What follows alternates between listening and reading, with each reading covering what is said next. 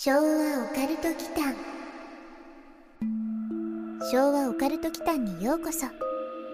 ここは昭和世代のおっさん2人が令和の今実話怪談や都市伝説オカルトスポットについて異なる立場に分かれてゆるーくディベートするチャンネルです。どうぞごゆっくり。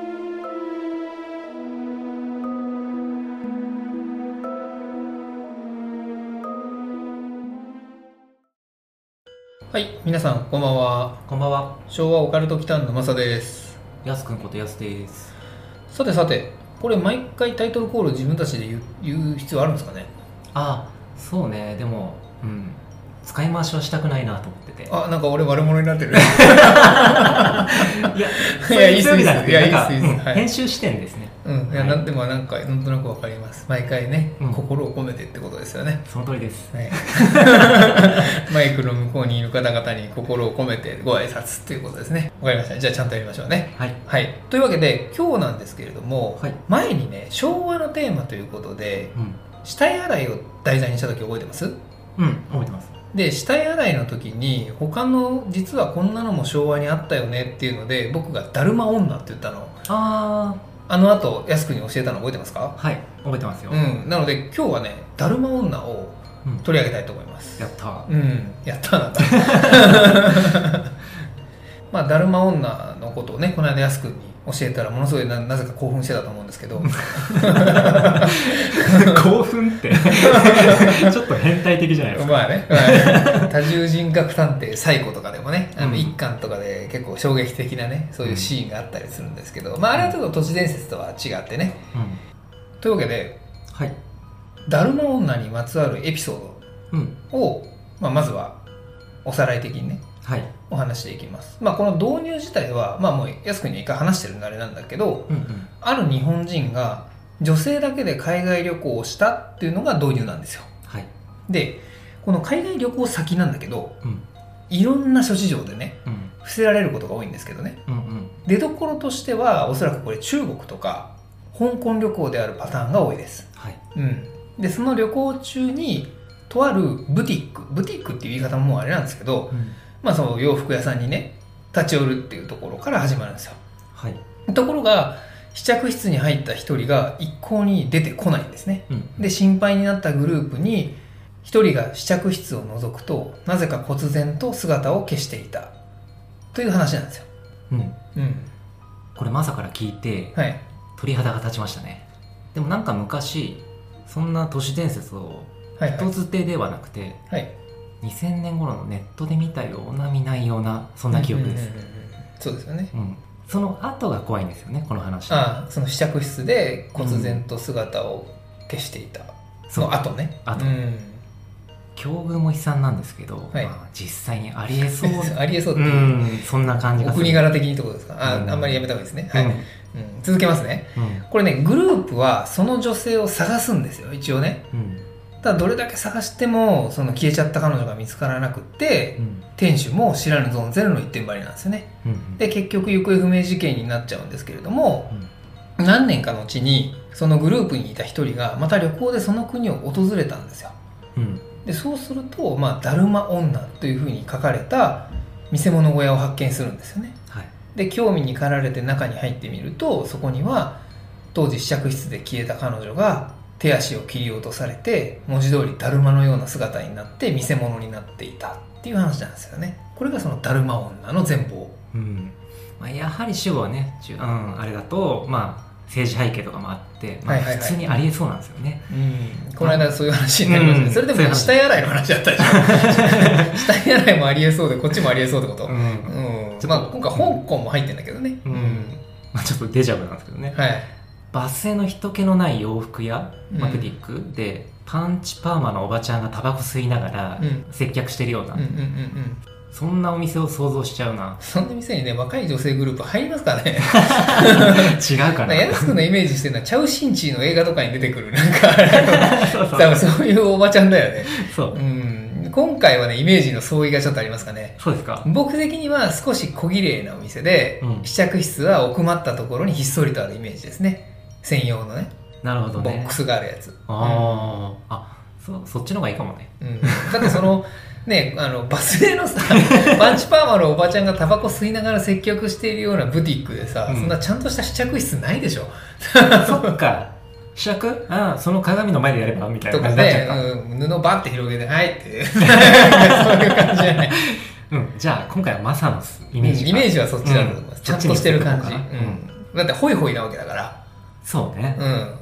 というわけで、はい、えー先日のその死体洗いの話からの派生で、うん。まあ、同じく昭和の都市伝説として一世を風靡したこのだるま女うん。についてテーマにしたいと思います。というわけでディベート設定は前回と同じくやすくんはそんなのただの都市伝説だよっていう方でお願いしたいんですよね。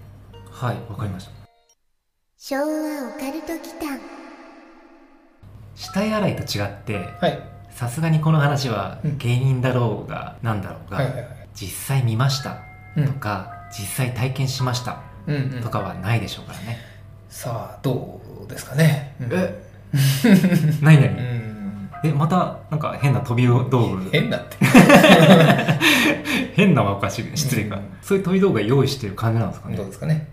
うん。とりあえずうん、うん、これはやっぱり落とし穴的な感じなんですかねあ試着室？うん。ああ誘拐方法としてはまあいろいろ多種多様なんですよ、うんその二重扉とかねうん。落とし穴もあれば天井から霧状の何かがこう噴霧されてくるとかっていうあうん、いろんなパターンがありますね。あ、うん、でもはい。現実的な話はいはい。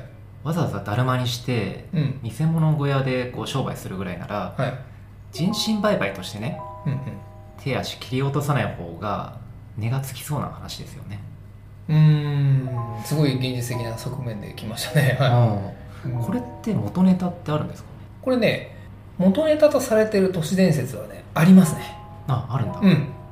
都市伝説の都市伝説みたいになっちゃってるんですけどうん。これね実は中国ではないんですよ。うん。フランスなんですよね。フランス、うんオルレアンの噂っていう都市伝説がベースになってるっていうふうに言われてます。ああオルレアンっていうと、はい。ジャンヌ・ダルクが活躍したとこですよね。よくご存知ですね。うん。っていうかまあそのぐらいのイメージしかないですけど、ああないですか。最近ねそのオルレアンのどっちかだったかな。ラーメン屋ののれんがかかってるイメージがみたいなニュースがありましたけどね。まあその通りなんですよね、うん。まあジャンヌは直接関与はしないんですよこの話にね、うん。うん、この内容を説明すると1969年5月うんフランスのオルレアンでブティックの試着室に入った若い女性が次々と行方不明になるっていう噂が流れたんですよ。うん。でこの疑惑の対象として名指しされた店舗が6軒あったんですって。うんでいずれも繁盛店。でうちその5軒がユダヤ人が経営していたらしいですね。おっと。うん。なんか時代背景が透けてきた。来ましたね。古典さん風になってきましたね。うん都市伝説ってそういうのありますよね。うん、ありますね、まあ、行方不明になった女性たちは試着室で薬物を注射されてトリップしたまま各ブティックを結ぶ地下通路に運ばれるっていう噂になってるんですよ。うん。でその後中近東とか南米うん。に売春婦として売られていったっていう噂ですね。そういう噂が流れた、うん。ですよね。うん。やっぱりわざわざだるまにする意味っていうかうん。デメリットしかまあないような、ですね、うん。うん。っていうのは思ってたんですけど、はい。まあ、例えばね食事とか排泄とか、い。うん。まあ、生活面の面倒って見てあげないといけないわけじゃないまあ、ですか、まになるとね、うん。まあ、そしてまさかの地下通路ですよね、はい。これ全部グルだったってことですあね。名指しされたお店がってことですよね、うん。うん。まあ、多分その辺の僕らね日本だとやっぱりピンとこないんですけど地下墓地とか欧州の方ってあったりするじゃないですかイタリアのねカタコンペとかあるんですけどそういうのってつながってるらしいんですよ。でそういうのを利用して地下鉄とかも作ってるっていう話があるんで、まあ、そういう部分じゃないですかね。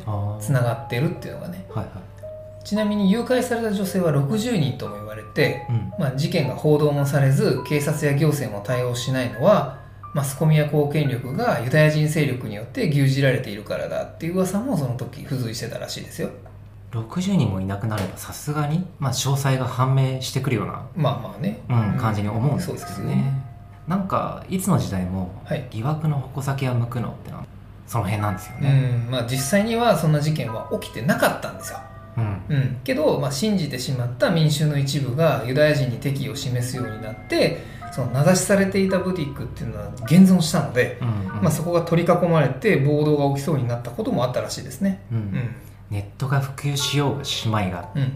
うん、結局同じなんだなって感じがしますね。まあ同じなんですね、うん。人類は愚かです、うん。もともとは旅先の怖い話ということではなくて、はいはい。これは反ユダヤを広めるためのエピソードだったってことですよね。うん、そうですね。うん。まあそれが各地に飛び火することになってその噂が伝播した経路としては1970年代にその当時パリに住んでいた日本人のコミュニティの間でこれが語り継がれることによって日本にも伝わったっていう感じみたいですね。中国とか香港になったのもその過程ってことですよね、とねそこをちょっと調べてみたんですけど、うん。あのねパリとかイタリアになったりその舞台となるブティックの場所が入れ替わるんですよ。うん。でその中で、まあ、中国とか香港っていうことが出てきたと思うんですけど興味深いのがうん。日本のね「平家物語」とかにも似たような話があるってことなんですよね。おっといきなり都市伝説から古典系に飛びましたね。飛びました。平家物語の時代だから、はい。鎌倉時代のブティック鎌倉時代のブティッ今自分おかしな発言してますよね 分かってますク。うん、ブティックはないですね。うん、鎌倉にブティックはないですね。うん鎌倉にはあるけど、それは地域としての鎌倉ね。鎌倉時代にはないですね。あのね、えっとですね、東大鬼と書いて、うん東大記っていう説話があるんですよ。うんうんその平家物語以外にも源平盛衰記とかにも登場するんですよ、ちなみにどんな話なんですか？はいこの東大記なんですけど昔カルノ大臣という日本人が遣唐使として中国に渡ったっきり行方不明になるんです。で息子である筆の宰相が父の消息を探すために中国に渡るんですけどある時中国のある場所で頭に大きなろうそくを乗せる台をしつらえられて体中にびっしりと入れ墨を入れられて、まあ、薬で喉を潰されて声が出せないような状態になった東大記を見かけるんですよね。うん。要はそれ人間を食台の代わりにした人間食台だったんですよ。だから東大記なるほど。うん。それが父親だったと。そうです、うん、東大記はその息子の姿を見ると涙を流して、まあ、声が出せないのでね指先を歯で噛みちぎってねうん。血文字で「これはワイヤで」みたいなね 歌をこう漢詩で書いたっていうされるそういう話なんですよ、だるま女ならぬ、ろうそく男そうろうそく男ですね。うん。流れ的にはそのままですね、はい手塚治虫の漫画のキャラを思い出しますね あれねあのアセチレンランプさんですねあれはね、うんうん、あのね、これはね、中国という巨大な国では、まあ、遣唐使でもね、こうなっちゃうぞっていう脅しもね、含まれていたような気はするんですよ。うんうん。で、おそらく、だるま女の話がこのエピソードに結びついて、中国っていうのが国としてね、出てきたんじゃないかなと思うんですよ。フランス発祥だけど。うんうんさらに考察すると、当時、中国旅行よりはね、まだ香港の方が旅先として一般的だったんですよ。あで、賑やかな反面、空論城って聞いたことあります、ゲームでもあったじゃないですか。クローンズゲートとかね。うん、うんありましたね、まあ、クローン城のような闇もね、こう話題になったりしていた時代だったんですよね、当時って。うんで、その空論城っていうのは一般人が足を踏み込むともう何秒で命を落とすみたいな話もあったんですよ、当時。うんそんな経緯で、香港がより身近な感じになったんでしょうね。まあ、昔空論城から生きて帰ってきたらヒーローみたいなとこありましたよね、うん。うんなるほどね確かに怖い都市伝説はあるんですけど、はい。ディベートとしてはここまでうん。実体験も目撃談っていうかそういうのもないんで、うん。まあ死体洗いと同じでまあ作り話ってことですまあまあねまあ。なんかさエンバーミングみたいな、はいはいはいその代わりになるような話ってのもないですし、うん実体験とかそういうのを求めますか？うんあんまりね、うん。世界の闇をね語りたくないんですけどね、まさか。うん、はい。マサのバックパッカー実体験からなんかある感じですかね。なんか最近ちょいちょい出てきますよね。どっかでまとめて話したいですね本当ね。うん、うん、まあ実体験ほどにリアリティがあるものってないじゃないですか。はい。なのでちょっと一個だけいいですかね？はいお願いしまあのねカンボジアでの話なんですけどすうん。前に飛行機をテーマにした時に少し触れたと思うんですけどうん。アンコールワットのねあるアンコール遺跡群がある場所覚えてます？シェムリアップっていうとこ。ろ、うん。でそこから首都であるプノンペンに移動する際に乗り合いのマイクロバスを使って陸路で向かったんですよ、全く想像はできないんですけど陸路ってことは過酷なんでしょうね、うん。まあここはそうでもないんですけどね、うん。国境越えのバスとか36時間とか乗ることあるんで、全然ねこれ8時間ぐらいだと思いますよ確か、うん、まあまあでもねあの快適ではないのは確かなんですけど。途中のね休憩であの茹でたでかい雲とかねあのおやつとして売ってくる子供とかいるんですけど、まあ、それはまた置いといて、はい。途中で割とね大きめの川を渡るためにこう必然的に地元の住民とかね物売りとかと一緒に渡し船的なものに乗船することになるんですよ。あああっちの方は物売りとか物乞いとか、うん。なんかすごいらしいです。うんまあそうなんですがそこでね両腕がない弟らしき子供を連れた兄弟風の少年が僕にお金をせびってきたことがあるんですよ。おお、うん生々しいですね。なんか欲しいでしょ、うん。まあ、カンボジアなんでその地雷除去の関係でこう両足のないおじさんとかをよく見かけたんですよ。はい、で両腕がないっていうのもかわいそうでね、うん。まあ、まだ幼いしバックパッカーって本当はそういう施しとかをしちゃいけない暗黙のルールみたいなのがあるんですけどえー。まあだってバックパッカーって働いてないですからね。うんうんうん、旅をしてる旅人なだけですからねそっか、うん。まあ労働で得たお金で旅をしてるわけですけどね、うんうん。うん、でついね僕も小銭にねもう慣れた頃ではあったんだけどさすがにちょっと哀れになっちゃって、うん。小銭に手が伸びちゃったんですよ、うん。まあ、この子の将来を考えると不憫でね。うんうん。でそうするとねバスのねマイクロバスの運転手がちょっと英語が話せるんですよね。観光客相手にしてるんで、はい。で意思疎通ができたんですけどどうやらねこの辺の獅子が欠損している子供たちまあこの子だけじゃないらしいんですけどね。うん。地雷とかの事故ではないっていうことだったんですよ。あ違うんですか？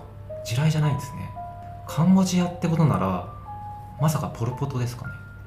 ポル・ポト政権？うん。うん。ポル・ポトの時代にはねまだ生まれてない年齢なんであそっか。うん。それも違うくって。うん闇はねもっと深いですよ世界の。これね両腕とかをね切り落とすのはね家族なんですって。はつまり両親や兄が弟の両腕を切り落としたというわけです、あなんでそんなことをするんですかね。まあ、その辺がね世界の闇なんですよね、うん。まあ、つまり僕らのような旅行者に同情されやすくするために物乞いの成功率を上げるための行為ということです。しかも男の子だからねはあにわかにはこう信じられないですけどね、はい、実際それ見て聞いてるわけだもんね。うん、そうですね。ガチですね、でうん。この子以外にも見てますから。はうん。鼻でリコーダーを吹く片腕のない子供とかね、うん。まあ、他にも両腕ない子とかもたくさんいましたよ。うんうん。でねカンボジアはねこれ以上にもっと深い闇もありましたけど、うん。まあ、それはまた別の機会にするとして、はいまあ、なので、まあ、意図せずにだるまにされるという意味ではまだ世界ではね現実に起こっているっていうことですね。都市伝説ではないけど人コアですよねそれは。はい。切り落としてるシーン想像するとまあちょっとやってられないですね。女の子にはさすがにそんなことはしないでしょそこがさらに闇の二番底をね開けてしまう感じなんですよ、え？うん、うん。今日はやめときましょう。やめときましょうか。あのなぜなら、うんあんまり笑える話じゃないのと、うん。まあ、日本人も関わってくるんですよ、はうん、もちろん僕は無関係ですけどね、あ、うん、うん、あんまり聞きたくないかも。でもまあ、うん。オカルトならいつかテーマにしましょうか、うん、オカルトならねいつか本当にテーマにしてもいいと思うんですね。当時のバックパッカーの間ではね結構有名だったんですよね、ん。なんだっけな俗物図鑑だったかな。なんかあったんですよねそういうのが、うん。うん、まあ暗い話で失礼しました。うんでは最後にちゃんとしたエピソードを一つ紹介したいと思うんですけどはい。中村久子さんっていう方ご存知ですか？いや知らないですね。この流れで出てくるってことは、はい。前回で言うところはい。佐々木孫悟空さん 佐々木孫悟空さんではないな。ままたまねまさかその名前また出てくると思わなかったんですけどやすくん気に入りましたねこれね、うん。まあ、芸人といえば芸人なんですけどね。この方は明治から昭和にかけて工業芸人であり作家の方あ。なんですよ。でこの方はね幼少時に凍傷が原因で四肢を欠損してしまうんですよ。うん。で文字通りだるま女になってしまったっていう悲劇の女性なんですよね、はあまさかの。うん、あでね再婚した系婦、まあ、町父と書いて系婦ねーうん。からはね虐待されて、まあ、本当にだるま娘として見せ物小屋に身売りされちゃうんですよ。はいはい。ここで芸人として働くことになるわけですね。それは誘拐っていうポイントがないとはいえはい。都市伝説に近い運命ですね。うんまあ全くその通りですね、うん。で41歳の頃に東京の日比谷公会堂でヘレン・ケラーと出会うんですよ。あへのーそこで、まあ、口と肘で作った日本人形をヘレン・ケラーに送ったんですって。うん。ケラーからは私より不幸な人私より偉大な人というふうに称賛を受けることになって執筆活動などを得て最終的に厚生大臣賞も受賞するんですよ。うんもう普通に偉人だよねそれは、うん。ヘレン・ケラーまで出てきちゃったからねでもヘレン・ケラーさんねちょっとでもこの称賛の言葉が僕は引っかかるんですけどね。当時は良かったのかもしれないですけどね、うん。なんか何かと比べて不幸とかってあんま好きじゃないんですよね。ああ確かにね、うん。あの幸せは人それぞれそうそう、その通りです、うん。うん。でも飛び道具どころか、うん。めっちゃためになるエピソードでした、ためになったでしょ？うん。だるま女はうん。本当の話だったってことですよねまあ都市伝説に言われるようなプロセスは踏んでないんですけどね。うん。うん。うん、でもまああの、まあ、ご本人がねこういうのをネタにされてるんであえて言いますけど、はいはい。まあ、乙武さんとかの例にもあるようにねうん。こう欠損していても強く生きている方々っていうのはまあ実在するわけじゃないですか、うん。まあ、カンボジアの少年もガチなんですけど彼も実在するんでね、なんかオカルトのはずなのに深いところに落ちた気がします。まあ深い闇を話してないですからね。うん。うん、ただまあさっき話したカンボジアのさらに深い闇っていうのはこのダルマ系ではないんですよ。うん、うん、ちゃんと。ちゃんとした闇です。まあバックパッカーは長いこと僕行ってたんですよ。はい。多分通算にすると1年半ぐらい世界中行ってたんですけど、うんここで出会った闇ほどの闇はまあでもインドにあったかなううんまあでも1位2位を争うぐらいでしたね。なるほど。うん日本人は深く関与してますよ。あうん。まあそんなバックパッカーの話が最近ちょいちょい出てくるんで僕何せあの霊感ないんでーうん。そういう怖い目にはあったりとか、人コアは多いけどねってそうですね。いうことなんで、なので、まあ、いつかちょっとねやっぱりまとめてやりたいですねはい、うん。まあ、ぜひ機会があればお願いします、はい。わかりました。はでい。今回朗読なんですけどはい。今日のテーマにぴったりなのを見つけたのでおおちょっと聞いてもらってもいいですか？やすくんから珍しいですね。うん。ぜひお願いします。はい。昭和オカルト祈間。シャレコはだるまさんが転んだ。お風呂に入って頭を洗っている時だるまさんが転んだと口にしてはいけません頭の中で考えることも絶対にやばいですなぜなら前かがみで目を閉じて頭を洗っている姿がだるまさんが転んだで遊んでいるように見えるのに合わせて水場は霊を呼びやすく家の中でもキッチンやお風呂場などは霊が集まる格好の場となるからです。さて、先発中に一度ならず、頭の中で何度かだるまさんが転んだを反芻してしまったあなたは気づくでしょう。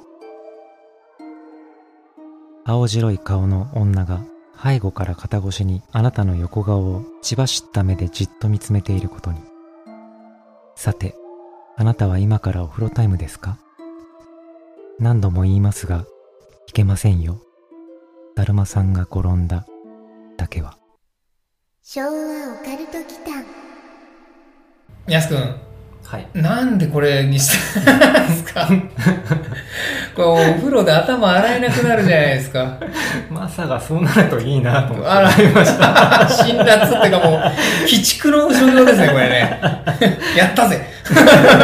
やったやった。うん。けどまあ、水場に集まるっていうのはよく言いますよね。うんうん。その自宅関係の怖い話とかでも、はい。大体お風呂場とかね、うん。トイレとか水回りじゃないですか。そうですね、うん。なんかビデオテープみたいに記録する効果があるとかないとかああ、なんかありまましたね、昔ね、そういうこと言う話がね。まあそれは置いといて、うんはい。キッチンでもはい。血が流れたりとかあるじゃないですか、はい表現として、うんうん。はい。まあ、水場ってことだと洗濯機周辺っていうのはあんまり階段の舞台にはならないですよねまあ、洗濯機はその場に長くとどまるものでもないじゃないですか。洗濯物入れてボタンを押してみたいな感じなんうんでまあ風呂とかトイレみたいにあとは無防備じゃないからっていうのはあるんじゃないですかね。はいはいはいはい。もうお風呂とかトイレって完全に無防備じゃないですか。うん。今絶対出ないでくれっていう。じゃないですかそうね。うん。逃げづらいね。逃げづらいじゃないです。か、うん。まあね羽織ってるものもないしね。そう。ですうねん。まあところでこれ系ねもう一つあってうん。やすくんねちょっと目を閉じて想像してもらっていいですか？えなんだろう。目を閉じればいいですか？はいお願いします。はい。じゃあ目閉じますね。うん。はい。はいました。えー目を閉じてまず心を落ち着かせてください。穏やかな凪のように、はい。水の呼吸で。お願いします。全集中。全集中で、はい。家の玄関に立っている自分を想像してください。はい想像します。家の窓を一つずつ開けていってください、うんうん、開け終わったら今度は玄関に戻ってきてください、戻りました？今度は窓を全部閉めていってください、うんうん。うん、また閉めに行けばいいんですかそうです。うん。で再び玄関に戻ってきてください。はい。想像の中でです。全部。うん。いいですか？はいこれね家の中で誰かに会ったり廊下で誰かにすれ違ったり窓を開けた時に誰かがいたりとかっていう他の自分以外の登場人物っていました？いやいないですね。あいなかったですか？うん。あいないんだ、はい。えーこれね一応霊感テストなんですよはいはい。僕はね 安くんは確かみ過去に見えた側だったと思うので。ちょっと待ってこれ目まだ閉じといた方がいいですか？いやもういいですもういいです。もう開けてくださいこれ霊感ある人はこれ誰かがいるんですって。ああなるほどね。うん。あでもまあ最近俺見えないからね。まあなるほどね、うん、ちっちゃい時しか見えてなかったそうか。なんか誰かいればよかったのにな怖いのが。うん。ね僕を怖がらせに来たからちょっとあれと思ったんだけど。仕返しだったんだこ 失敗しちゃいました、れ へえこんなテストあるんですね、はい。へえまあ家に何もいなければ見えないっていうのもあるのかな多分そういうパターンもあるうん。霊感があってもうん。何もいなければ見えない、多分ね。あそっか、うん。じゃあ、はい。もやってみます？結構僕もやるんですか？うん。ああ因果応報ってやつですね。はい。やったものが返ってくるってことですね。いやもしかしたらこう一コアのこあわかりました遭遇率高いじゃないですか。うん、うん。いいっすよ。じゃああのやってる間 2, 2回やるのあれなんで編集してください。カットでお願いします。はい、うまさやってみてどうでした？あのねうんリビングにはいウィル・スミスがいました なんで？なんでだろうね、なんかウィル・スミスいましたね。これどういうことになるんですかね。ハリウッドかよウィル・スミスが映画見てましたよ。僕ん家のリビングで。それはどういう意味があるんですか？なんだろうね、うんまあこれわかんないですね。これはもう要するにギャグパートってことですね。僕の担当はギャグだってことですね。うんうんある意味一コアですね 人怖いのかな ウィル・スミスってなんか怖い役やったことあったから。ちょっと無理やりだねこれも バッドボーイズとか。うんじゃあ今日は、はい、こんなところで。はいうん、ありがとうございました。ありがとうございましたはい。最後までお聞きくださりありがとうございましたチャンネル登録もよろしくお願いしますね